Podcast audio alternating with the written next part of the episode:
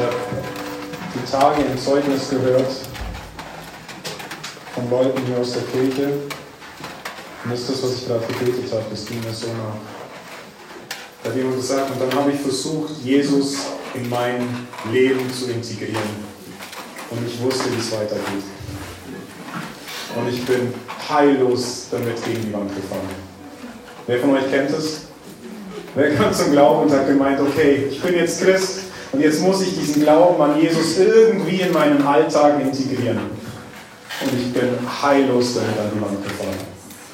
Mir ging es genauso. Ich habe gedacht, ich spinne. Das funktioniert nicht. Ich kann Jesus nicht integrieren in mein Leben. Und dann ging das Zeugnis weiter von wegen, ich kann das nicht, weil ich muss mich integrieren in ihn. Er will alles. Und es ist so mein Wunsch für heute, dass der Herr wirklich Berufungen ausspricht. Nicht Berufungen, dass es heißt, ich gehe jetzt in die Mission nach Nigeria, weil die Nigerianer kommen zu uns zu missionieren, sondern dass er Berufungen ausspricht, nicht für Ämter, sondern wie bei mir damals, wo ich in Neuseeland war, wo er mir gezeigt hat, Max, das habe ich für dich getan. Ich habe alles für dich gelassen, meine Herrlichkeit abgelegt auf diese Welt zu kommen, in einem Leib aus Knechtsgestalt, um dir zu begegnen, um an diesem Kreuz zu hängen, zu schmachten, nackt und entblößt zu sein vor meiner Kreatur. Mir ist es die Tage so bewusst geworden, der, der alles zusammenhält, war der, der sich schlagen hat lassen von denen, die er in dem Moment zusammengehalten hat. Kolosser 1. Es geht nicht nur darum, dass Jesus Legionen von Engeln hätte kommen lassen, damit er frei wird. Der hätte nur seine Gnade zurückziehen müssen, nur damit aufhören müssen, sie zusammenzuhalten und sie wären zerfallen, wie ein Kleid, das von Motten zerfressen wird. Und das finde ich so krass. Dieser Jesus stirbt für dich und für mich am Kreuz. Und diese Berufung wünsche ich mir, dass er die heute ausspricht, egal wie alt du bist. Ich muss an Corrie Boom denken, die jahrelang in einem kleinen Haus irgendwo im ersten Stock gelebt hat, die keiner gesehen hat, aber die eins hatte, nämlich Jesus. Und diese Frau zum Ende ihres Lebens hat einen größeren Einfluss wie die größten Evangelisten ever. Die hat Sätze rausgehauen, die Evangelisten auf diesen Weltbühnen gebrauchen. Warum? Weil diese Frau bis zuletzt daran festgehalten ist, Jesus ist alles für mich. Und dadurch war sie treu. Ich wünsche dir das. Wenn dein Haar grau wird, heißt das nicht, es ist vorbei, sondern es geht erst recht los. Ich zitiere immer äh, Bonke, wie er sagt, beim A380, wenn er anfängt zu starten und in den Himmel zu gehen, dann wird er nicht langsamer, sondern schneller. Ist dir das bewusst? Es ist nicht vorbei. Ich will dir das bewusst machen. Es ist nicht vorbei. Wenn du jung bist und denkst, ich habe keine Ahnung von der Bibel. Mir ging es genauso. Ich habe keine Ahnung, was es heißt, ein Leben mit Jesus zu führen. Soll ich dir was sagen? Ich weiß es zum Teil immer noch nicht, weil Jesus meinen Verstand sprengt und alle meine Gefühle aushebelt. Mir ist es letztens so bewusst geworden, wenn ich ans Kreuz denke, warum tue ich mir oft so schwer, diese Emotionen zu empfinden, die ich empfinden sollte am Kreuz? Weil dieses Kreuz alle Emotionen in uns anspricht, die das menschliche Herz hergibt. Es löst Wut aus. Wie konnte ich dir das antun? Es löst Leid aus. Da hätte ich hängen müssen. Es löst Sündenschuld aus, weil ich weiß, es ist meine Schuld, die ihn dorthin getragen hat. Es löst Liebe aus, weil ich weiß, er hat es getan, wo ich nicht nach ihm gefragt habe. Es löst Freude aus, weil ich weiß, niemals wieder muss irgendjemand daran hängen. Deswegen ist da nicht mal ein Kreuz. Versteht ihr? Deswegen zersprengt es uns unseren Verstand. Ich bin, die letzten Wochen bete ich immer wieder darum, wenn wir am Freitag auf die Straße gehen, dass der Herr mir ein Bewusstsein schenkt, was dieses Kreuz eigentlich ist und was das Evangelium ist. Julian sagt es so häufig die letzten Wochen. Beim Evangelium geht es nicht darum, es einmal zu checken, zu meinen, ich gehe durch diese Tür und bin gerettet so und jetzt mache ich es wieder wie bisher und packt es irgendwie in meinen Alltag. Sondern das Evangelium ist das, wodurch wir eingetreten sind. Das Evangelium ist das, wodurch wir leben und das Evangelium ist das, wodurch wir letztendlich wahre Erlösung finden durch die Umgestaltung unseres Leibes, wodurch wir ihn sehen, wie er wirklich ist. Und ich bete darum und ich bin am, am Freitag auf die Straße gegangen und ich sage euch, mein Kopf war komplett, keine Ahnung, wo es war. Und mein Herz genauso. Der, der Harald war mit mir dabei. Wir sind da der erste Person, der mir begegnet sind, die wusste gar nicht, starten soll. Die war komplett perplex. Also ich hätte keine Evangelisationsschulung geben sollen an dem Tag. Ich bin hingegangen und sage, hallo, darf ich Sie zum Gottesdienst einladen? Sagt er, nee, ich gehe da drüben in die Kirche. Ich so, ah, okay. Bin ich weiter marschiert, komme zum nächsten. Ich gedacht, ich bin komplett Harald hat versucht, das irgendwie zu retten, um noch ins Gespräch zu kommen. Ich war komplett durch. Dachte, okay. Laufen wir den nächsten weiter, sitzt einer auf der Bank. Ich so, hallo, hallo. Jesus hat mein Leben verändert. Ähm, darf ich dich einladen zum Gottesdienst? Nein, ich habe damit nichts zu tun. Okay. Darf ich fragen, warum? Ja, interessiert mich nicht. Darf ich mich zu dir setzen? Ja. Hast du einen Frieden in deinem Herzen? Ja. Okay. Gottes Segen dir. Versteht ihr, ich war komplett weg. Komplett weg. Ich wusste nicht, wieso gehe ich da auf die Straße. Ich bete darum, Woche für Woche, Herr, rühre mein Herz an. Und das hat mir eins gezeigt. Evangelisieren, ohne den zu kennen, der für uns gestorben ist, ist tot. Und deswegen bin ich weitergelaufen mit Harald genau hier meiner vergib mir, ich habe keine Ahnung, was ich tun soll. Und dann sind wir weitergelaufen, dann kam ein junger Mann und irgendwie hat der Herr Gnade gegeben, dass wir irgendwie ins Gespräch gekommen sind. Und in diesem Gespräch ist mir eins bewusst geworden. Da sagt dieser Kerl zu mir, weil ich ihn auch gefragt habe, ja, und hast du, hast du ähm, mir ihn gefragt, glaubst du an Gott? Und dann sagt er, nein. Ja, warum nicht? Dann sagt er, never change a running system. Es geht alles super, mir geht's gut. Und dann ist mir eins bewusst geworden, warum wir Christen so häufig das Kreuz nicht sehen, weil wir genauso leben wie dieser Mann, den ich da an der Bahnhofsapotheke getroffen habe. Never change a running system. Wir Christen meinen, dieses System funktioniert, in dem wir leben. Wenn es uns gut geht und der Alltag normal läuft, meinen wir, never change a running system. Darum sehen wir das Kreuz nicht. Uns ist nicht bewusst, dass dieses System nicht läuft. Und das habe ich zu ihm auch gesagt. Das stimmt nicht. Du hast kein Running System. Du hast ein sterbendes System. Und das hat mir den Verstand geöffnet, zu erkennen, wer Jesus eigentlich ist und was er getan hat. Ich wollte mit euch Psalm 118 anschauen und da werden wir nie durchkommen heute, außer ich predige so lang wie Julian und das doppelt. Aber das, der erste Satz, wo es hier heißt, der hat mich so gepackt, weil ich war am, am Donnerstag, habe ich mit meiner Frau gesagt, Schatz, heute müssen wir explizit heute Abend für die Predigt beten. Ich weiß nicht, worüber ich predigen soll. Und dann haben wir den Philipperbrief gemeinsam durchgelesen und haben dann angefangen, Psalm 118 zu beten. Das heißt, wir haben einen Vers vorgelesen und wenn er mit uns geklickt hat, haben wir diesen Vers gebetet. Nicht nur Wort für Wort, sondern was er für uns tatsächlich bedeutet. Und dann hat mir dieser Psalm 118 hat mir so das Herz aufgerissen und ich habe dann später kapiert, Luther ging es ähnlich. Das war der Lieblingspsalm von Luther. Das sagt, das ist das Zentrum. Dieser Psalm, den holt gefühlt jeder. Und dann heißt es da im ersten Vers, dankt dem Herrn, denn er ist freundlich. Ja, ewiglich wird seine Gnade. Und dieses Wort, was hier steht für freundlich, ist Toff. Ich weiß, Petra lernt gerade Hebräisch. Weißt du, was Toff heißt, Petra? Freundlich. Es ist gut. Boker Tov, guten Tag. Das ist gut. Das heißt, hier steht, dankt dem Herrn, denn er ist gut. Er ist gut. Das reicht aus. Wir sind so häufig, ich habe zu meiner Frau gesagt, wir danken dem Herrn für das, was er gibt, was er uns gibt. Anstelle, dass wir für ihn danken, wer er ist, dass er ist. Er ist gut. Und das ist für so viele Christen von uns schon eine enorme Herausforderung, weil wir immer meinen müssen, wir müssen den Herrn überzeugen, dass er freundlich zu uns ist. Wie viel mehr hätte es dir denn zeigen sollen, dass er es gut mit dir meint? Der Herr meint's nicht böse mit dir. Er ist gut. Absolut gut. Er konnte es nicht mehr zeigen als das. Ich verlasse die Herrlichkeit bei meinem Vater.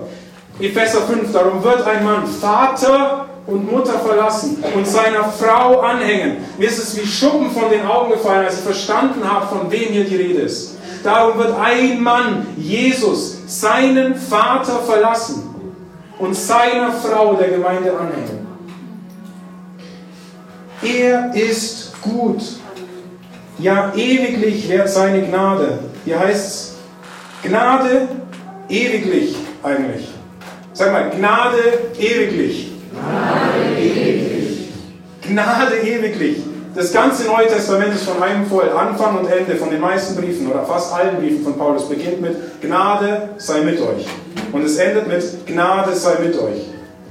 Da wird man sich fragen, ja, aber haben wir doch, wir sind doch errettet, wir haben doch die Gnade. Nein, weil ihm ist eins bewusst geworden. Ich brauche die Gnade tagtäglich. Warum? Aus ihr lebe ich, losgelöst davon, ob ich Christ bin oder nicht Christ bin. Sie hält mich zusammen, ob ich es glaube oder nicht glaube.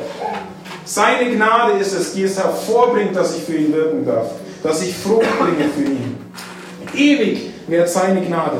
Und dann geht es so schön weiter. So bekenne denn Israel, ja, ewiglich wird seine Gnade.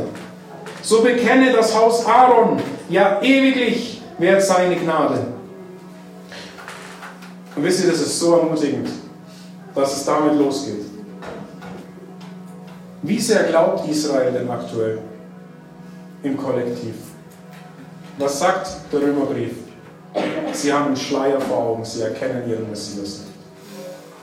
Und dieses Haus Israel ruft, deine Gnade währt ewiglich. Das Haus Aaron, das Haus der Priester, das sie nicht sieht, 1. Petrus 2. Wer ist eingesetztes Priestertum auf dieser Erde aktuell? Nicht das Haus Aaron, sondern alle, die glauben. Das Haus Aaron ruft, deine Gnade währt ewiglich. Was heißt es? Selbst dort, wo wir untreu sind, ist er treu. Und es wird der Zeitpunkt kommen, heißt es im Römerbrief, wenn die Vollzahl der Heiden eingegangen ist. Da werden sie ihn rufen, gepriesen sei, der da kommt im Namen des Herrn. Diesen Psalm zitiert Jesus in Matthäus Kapitel 24 oder 21. Und er sagt, wenn sie das wieder rufen, dann werden sie mich sehen. Apostelgeschichte 3 ist es, glaube ich, wo Petrus sagt, und dann, wenn sie ihn preisen werden, wird Gott den Sohn schicken, der nur darauf wartet, bis sie ihn sehen. Das zeigt, ich bin untreu, aber er bleibt treu. Und dann geht es mit den ganzen Heiden weiter, nämlich so mögen denn alle, die Gott fürchten, bekennen, ja ewiglich wert seine Gnade. Ich habe mir so lange schwer getan mit dem Gott fürchten, bis mir das so bewusst geworden ist. Du hast zwei Optionen. Entweder du fürchtest Gott und nichts anderes, oder aber du fürchtest alles. Und Gott kommt oben drauf. Gott sagt, ich bin derjenige, der auf diesem Thron der Furcht sitzt, damit dir bewusst wird, wer ich eigentlich bin, ein verzehrendes Feuer. Und dieses verzehrendes Feuer, das eigentlich nur Grimm und Zorn für uns übrig hätte sollen, schickt seinen eigenen Sohn los, damit dieses Feuer zu meiner Wärme wird, damit dieses Feuer zu meinem Halt wird. Sich in Gott, vor Gott bergen, ist das Zentrum des Christseins.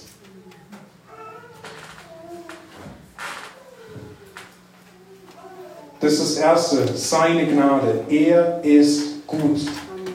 Und das Zweite ist deine und meine Not. Aus meiner Bedrängnis, oder wortwörtlich heißt es hier, aus dem engen Ort rief ich zum Herrn. Da hat der Herr mich erhört und mich in einen weiten Raum gesetzt. Ist der Herr für mich, so fürchte ich mich nicht. Was können Menschen mir antun? Tritt der Herr für mich ein zu meiner Hilfe, so werde ich meine Lust sehen an meinen Feinden. Mir ging dieser junge Mann wirklich nach mit diesem Running System, weil ich glaube, wir sind alle so. Wir, ich sage es, glaube in jeder Predigt, Memento Mori, Gedenke des Todes. Wir vergessen das.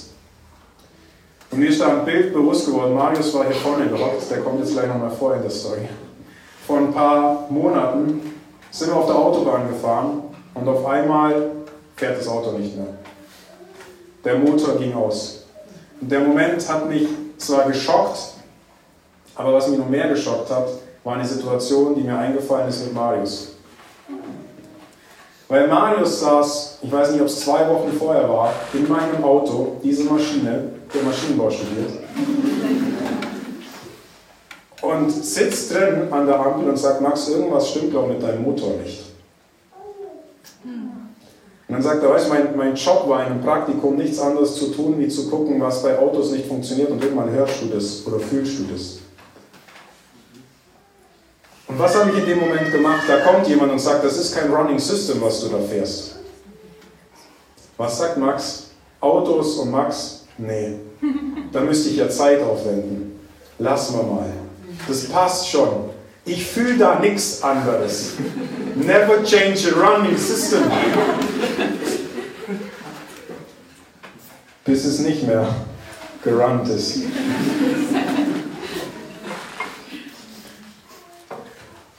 Jesus wird nicht integriert, sondern er deckt Dinge auf, die wehtun. Und dann ruft er mich auf, in den weiten Raum zu gehen, aus meiner persönlichen Enge heraus und mich in ihn zu setzen. Schlag mal auf, Epheser, beziehungsweise ihr werdet eh nicht mitblättern können, aber in Christus ist das Zentrale im Neuen Testament. Es geht nicht darum, durch dieses Tor einzugehen, wie ich schon gesagt habe, und dann ist es gut. Dann bin ich in der Errettung drin, dann habe ich dieses rohe Ei bekommen und es trage irgendwie durch, bis ich dann sterbe. Und dann bin ich errettet, dieses Ticket. Sondern es geht darum, dass mir jemand offenbar wird, der mir offenbar macht, wie ich bin, dass ich ihn brauche und dass ich dann mit ihm gemeinsam lebe, in dem und bei dem, was er meint, was richtig ist. Und darum sagt der ganze Epheserbrief durchgängig, könnt ihr mal in, in, in, zur Ruhe, in Ruhe zu Hause durchlesen. Epheser 1. In Christus habe ich den geistlichen Segen. In ihm bin ich erwählt. In ihm bin ich begnadigt. In ihm habe ich die Erlösung. In ihm ist mir sein Willen kundgetan. In ihm werde ich einheitlich zusammengefasst. In ihm habe ich den Heilsbesitz bekommen. In ihm wurde ich mit dem Heiligen Geist äh, versiegelt. In ihm ist seine Kraft wirksam. In ihm hat er mich mit auferweckt. In ihm bin ich sein Gebilde. In ihm bin ich nahegebracht und habe Frieden. In ihm wachse ich. In ihm bin ich Mitteilhaber der Verheißungen. In ihm bin ich dem Vorsatz nach zur Ausführung gebracht. In ihm existiert die Ehre. In ihm ist Wahrheit. In ihm bin ich unterwiesen. In ihm bin ich Licht. In ihm bin ich stark. Versteht ihr das? Ich kann aber als Christ auch nicht in ihm sein. Und das habe ich so lange nicht gecheckt. Versteht ihr das? In ihm und mit ihm. Das ist das Entscheidende. Nicht Teil von meinem Leben. Es wird nicht funktionieren. Wenn du meinst, Jesus in dein Leben integrieren zu wollen, dann scheiterst du grandios. Dann wirst du absolute Unruhe und Unfrieden haben wie niemals zuvor. Dieses Spiel, und das wird zum Spiel, spielt er nicht mit. Dazu warst du zu kostbar. Dazu war es zu teuer, dass er den Himmel verlassen hat, um auf diese Erde zu kommen. Er durchwanderte die Himmel der Himmel, um hierher zu kommen. Und er ging wieder zurück, um dir zu zeigen, dass es so nicht funktioniert. In ihm tritt der Herr für mich ein, zu meiner Hilfe, Vers 7. So werde ich meine Lust sehen an meinen Feinden. Was ist der Feind schlechthin? Das ist die typische Antwort, die hätte ich auch sofort gesagt. Die Sünde. Wer ist der letzte Feind, der vernichtet wird? Der Tod. Der Tod. Und merkt ihr was? Wir haben ihn gar nicht auf dem Schirm. Der, der den Tod gebraucht, den sehen wir. Aber der Tod selber haben wir gar nicht vor Augen. 1. Korinther 15, Vers 26. Und als letztes wird der letzte Feind vernichtet werden, der Tod. Zuerst wird der Teufel in den Feuersee geworfen. So spannend, wie er da geworfen wird. Gell? Gar kein großes Heckmeck. Der wird einfach hingeworfen. Wenn er gebunden wird, kommt einfach nur ein Engel. Warum?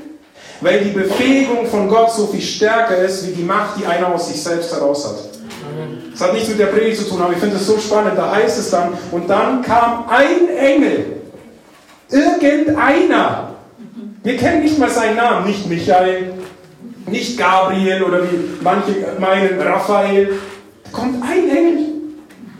So, ich, ich lese es, es wird bestimmt nicht so gewesen sein, aber so nach dem Motto läuft einer vorbei, hey, sorry, wir müssen den Satan noch für tausend Jahre binden. Mach dich auf den Weg.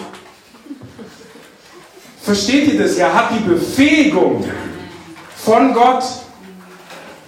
Ich mache mich nicht lustig über den Teufel, er hat Macht. Aber wenn der Herr die Befähigung gibt, dann hat der Teufel keine Macht im Vergleich. Ich finde die Übersetzung von Menge, was ich gerade lese, hier so stark in Vers 7. Es wird bei euch wahrscheinlich anders heißen, als ihr habt die Menge gelesen. Tritt der Herr für mich ein. Das ist das, was er gemacht hat. Ich hätte am Kreuz hängen müssen. Mir geht dieses Wort so nach, mein Gott, mein Gott, warum hast du mich verlassen? Das sind meine Worte, die ich rufen hätte müssen. Stehen vor dem Paradies, zu sehen, wie der Herr wandelt und zu sagen, mein Gott, mein Gott, warum hast du mich verlassen? Für alle Zeit und Ewigkeit. Und es gab einen einzigen, der das niemals hätte rufen müssen. Das war Christus.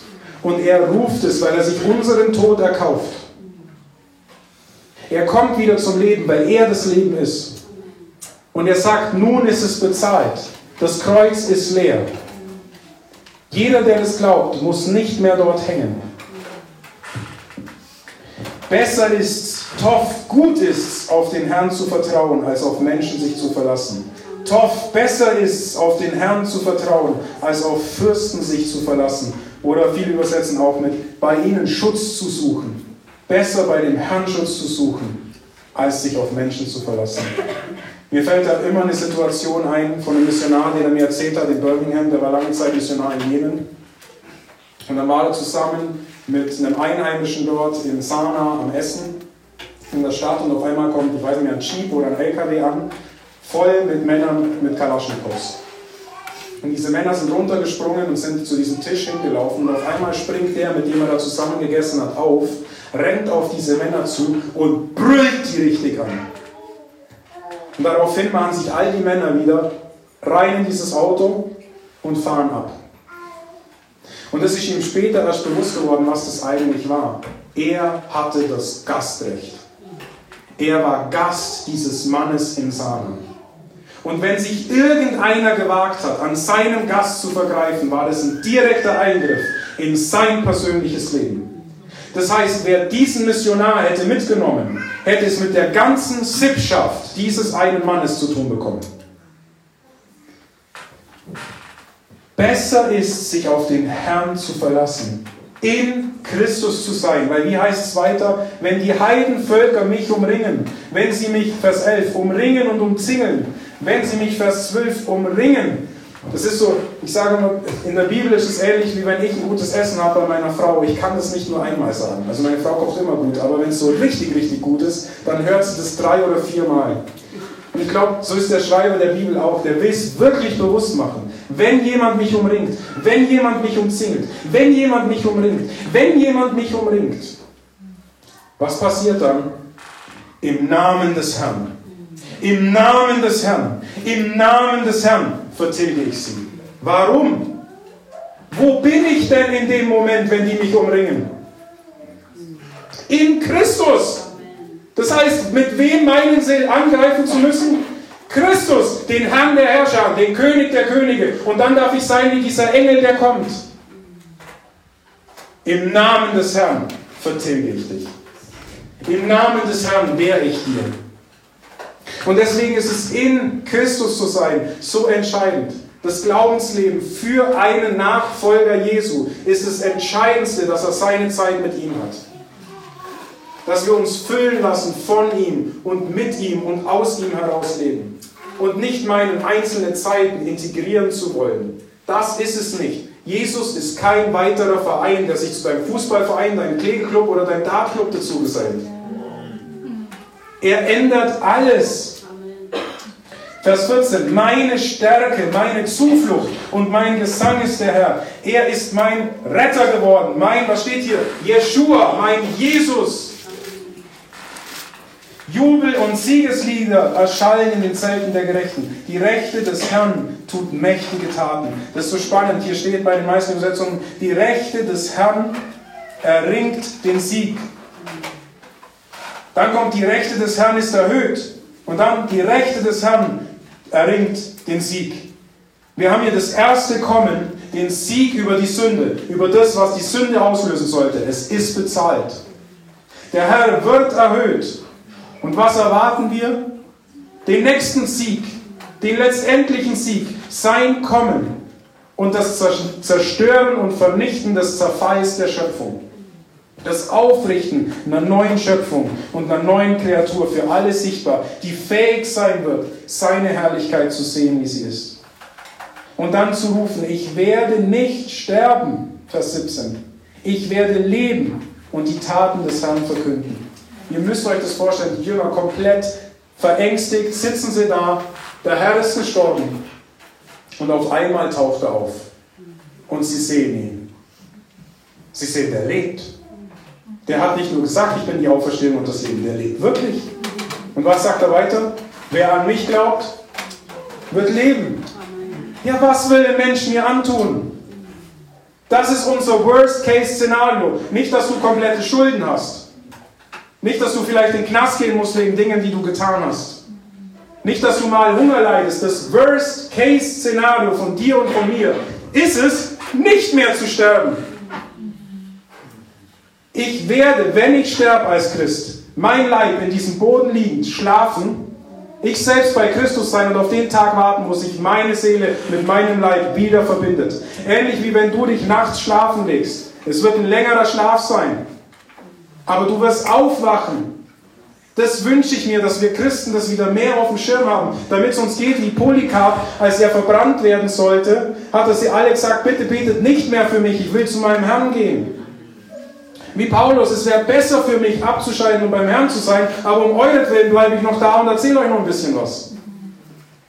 Ich wünsche mir das, nicht ein Suizidgedanken, das ist nicht vom Herrn sondern die Sehnsucht, meinem Herrn und Erlöser zu begegnen. Im besten Fall, dass er kommt, sichtbar für alle Augen, sagt Paulus. Aber der Worst Case ist das Best Case Szenario für mich. Ich sehe ihn, weil ich werde nicht sterben, ich werde leben. Und das will ich verkünden. Vers 19. Öffne mir die Tore der Gerechtigkeit. Ich will durch sie eingehen, dem Herrn zu danken. Dies ist das Tor des Herrn. Der Gerechte wird durch es eingehen. Was ist das Tor? Jesus. Ich bin die Tür, sagt er. Wie war es damals, als die Schafe reingekommen sind in diesen Beschlag? Da wurden Steine aufgerichtet, was man gefunden hat an Holz drumherum gebaut, damit die da nicht raus können und es genug ist, damit der Wolf nicht drüber springt. Und dann hat man als Tür immer irgendwas vorgezogen. Dornengestrüpp oder dergleichen. Und wo hat der Hirte geschlafen? An dieser Stelle. Am Eingang. Weil das war die größte Schwachstelle. Und auf einmal wird diese Tür nicht zu irgendwas, von dem ich gehe und dann habe ich was. Sondern diese Tür, durch die ihr ein- und ausgeht, ist der Hirte selbst. Er, der mit dir leben will. Es geht nicht um eine einmalige Sache, sondern um das Leben mit dieser Tür, die mit mir mitläuft ins freie Feld. Diese Tür begleitet mich, wo immer ich hingehe, weil ich zu seiner Herde gehöre. Vers 21. Ich danke dir, dass du mich erhört, erhöht hast, erhört hast und du bist mir ein Retter geworden. Der Stein, den die Bauleute verworfen haben, der ist zum Eckstein geworden. Die Rede ist von Jesus. Die Leute wollten ihn nicht, die sein Reich aufrichten sollten. Er wurde zum Eckstein oder zum Schlussstein, zum Anfang und zum Ende. Er ist das Fundament, alles in allem. Und Gott ist so spannend in der Bibel, er liebt Doppeldeutigkeit. Und ich habe von einem letztens gehört, Der Stein, den die Bauleute verworfen haben, bezieht sich zum einen auf Christus, aber es bezieht sich noch auf einen anderen Stein, nämlich auf einen ehemaligen Steinbruch, der verworfen wurde, weil das Gestein, das dort noch war, zu weich war, um es zu gebrauchen. Golgatha. Dieser Stein, Golgatha, ist zum Eckstein geworden. An dem ändert sich alles. Alles wird neu durch diesen Stein. Vom Herrn ist dies geschehen, in unseren Augen ein Wunder, unbegreiflich. Das muss uns bewusst sein, wir werden immer, immer ins Stottern kommen, wenn es ums Kreuz geht. Und wenn der Herr dir Gnade schenkt, dass dir irgendeine Emotion aufleuchtet, wenn du aufs Kreuz siehst, dann versuch sie zu halten, so gut es dir möglich ist. Freue dich daran. Zu mir kam letzte Woche jemand und hat gesagt, boah, ich, ich halte es nicht aus. Jedes Mal, wenn ich im Gottesdienst bin, muss ich weinen, weil der Herr mich berührt. Ich halte es nicht aus. Dann sage ich, bitte halt es aus. Das ist das, wofür ich seit Monaten bete. Ich bete für diese Kirche um Tränen, um Tränen der Heilung. Und diese Tränen dürfen dir das Bewusstsein schenken, das Kreuz ist so.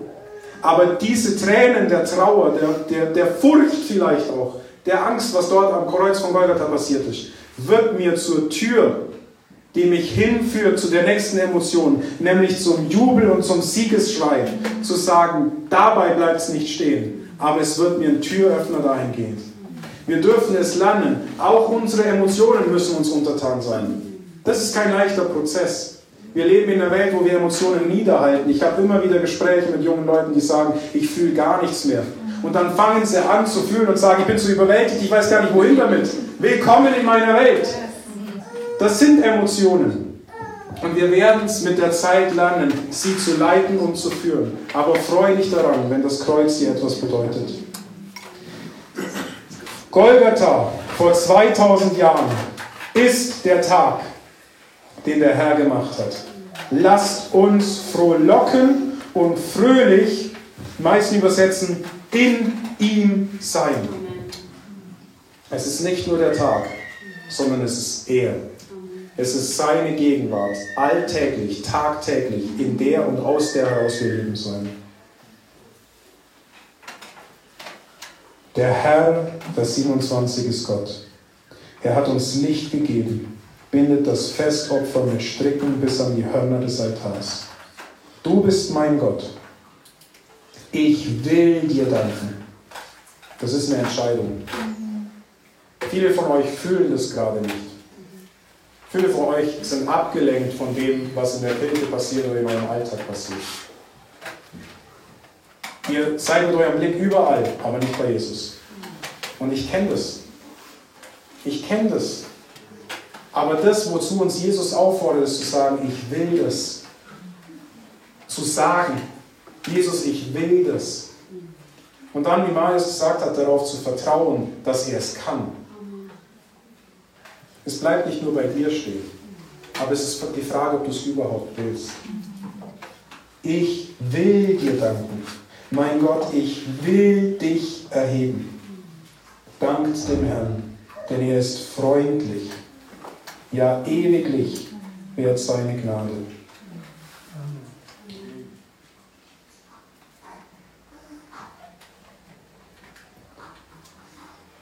Wort für dich, wenn es dir so geht, dass du abgelenkt bist von dieser Welt, wenn du an alles denken musst, aber nicht an Jesus.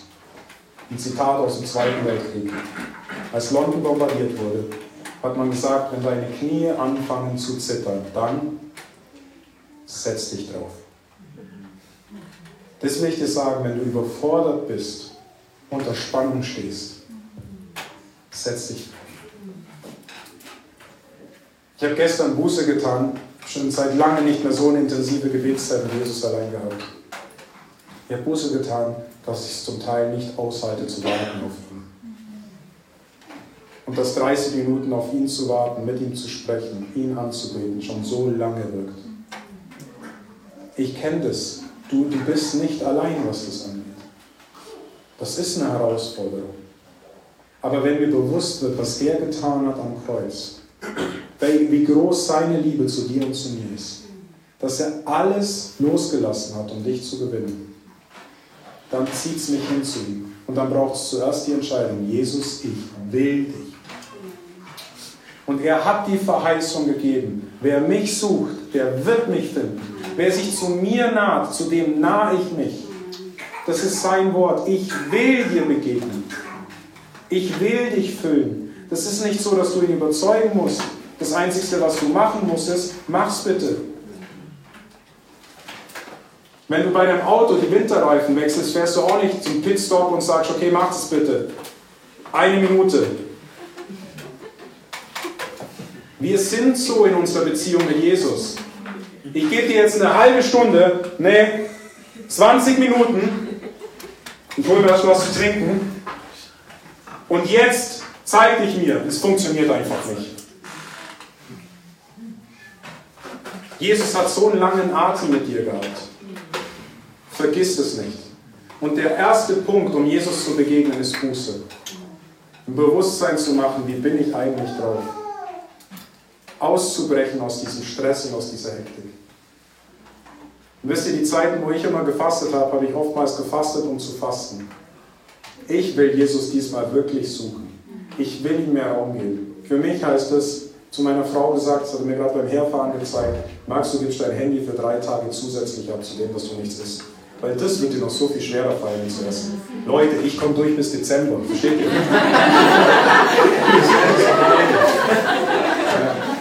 das ist die falsche Reaktion. Ihr müsst sagen, nein, Max. Wir reden, dass du bis Dienstag durchhältst. Ich liebe euch als Gemeinde, aber manchmal seid ihr nicht zum Aushalten. Versteht ihr, das wird so viel herausfordernder für mich, wirklich zu sagen, ich lege das ab ich lege all diesen, diesen, diesen Einfluss auf mein Leben ab. Komm zur Ruhe. Such ihn.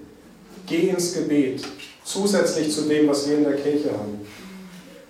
Wir haben gesagt, feier diese drei Tage, wenn du fastest, egal wie du fastest, ob es eine Mahlzeit ist oder komplett. Aber feier das Abendmahl, selbst wenn du komplett fastest. Das gehört zum Fasten dazu, dich bewusst zu machen, warum faste ich überhaupt? Die, die Urgemeinde hat gesagt nach jedem Abendmahl, Maranatha, Herr Jesus, komm. Das ist das Zentrum des Abendmahls. Nutzt diese Tage. Die sind nicht heilig, weil wir sagen, wir machen das jetzt, sondern die sind ein Zusammenkommen, um gemeinsam zu sagen, wir wollen diese Tage ihm weihen. Und für mich der, der, der stärkste Punkt für Fasten ist häufig nicht, dass ich sage, oh, da kriege ich so eine große Offenbarung. Das mag sein, dass der Herr dir das schenkt. Es kann aber auch sein, dass es nicht passiert. Die größte Hilfe für mich auch zum Fasten zu gehen, ist es, bewusst zu sagen, ich gehe in Versuchung. Das heißt, ich knechte mich dahingehend. Und zu sagen, ich halte das aus. Um dann, wenn irgendwann eine Versuchung an mich rantritt, zu sagen, jetzt kann ich standhalten, weil ich war im Gym davor. Ich habe trainiert. Ich habe meinem Körper gesagt, du gehst jetzt nicht hin und ich jetzt nicht zwei Tafeln Schokolade, sondern du trinkst jetzt einen Schluck Wasser. Auch wenn es nicht leicht ist. Dank dem Herrn, denn er ist gut. Ich wünsche mir, dass uns das bewusst wird. Dass uns bewusst wird, dass er kommen wird. Ich bin heute hierher gefahren und ich habe geheult, weil ich gesagt habe, Schatz, ich sehe mich so sehr danach, dass Jesus heute wiederkommt. Selbst wenn meine Theologie sagt, ich muss erst noch sieben Jahre durch die Trübsal. Aber ich habe so eine Erwartung nach Jesus. Mir geht es nicht um meine Theologie. Ich will, dass er einfach kommt. Ich sehe mich danach, dass er auftaucht. Ich sehe mich danach, dass diese Welt erkennt, wer er ist. Und ich sehe mich danach, dass wir Christen endlich aufwachen.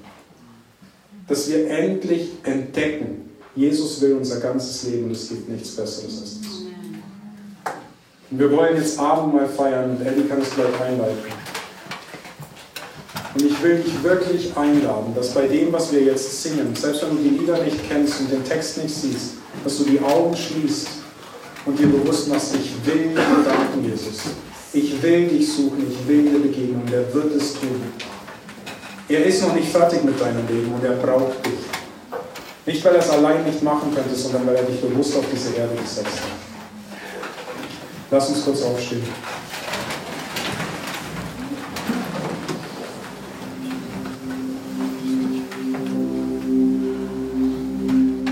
Herr, du siehst jeden Einzelnen, der heute hier ist. Du kennst sein Herz. weißt, wer dich kennt und wer sich danach ausstreckt, dich kennenzulernen. Siehst, wo Bindungen im Leben ist, das abhält, dir zu begegnen.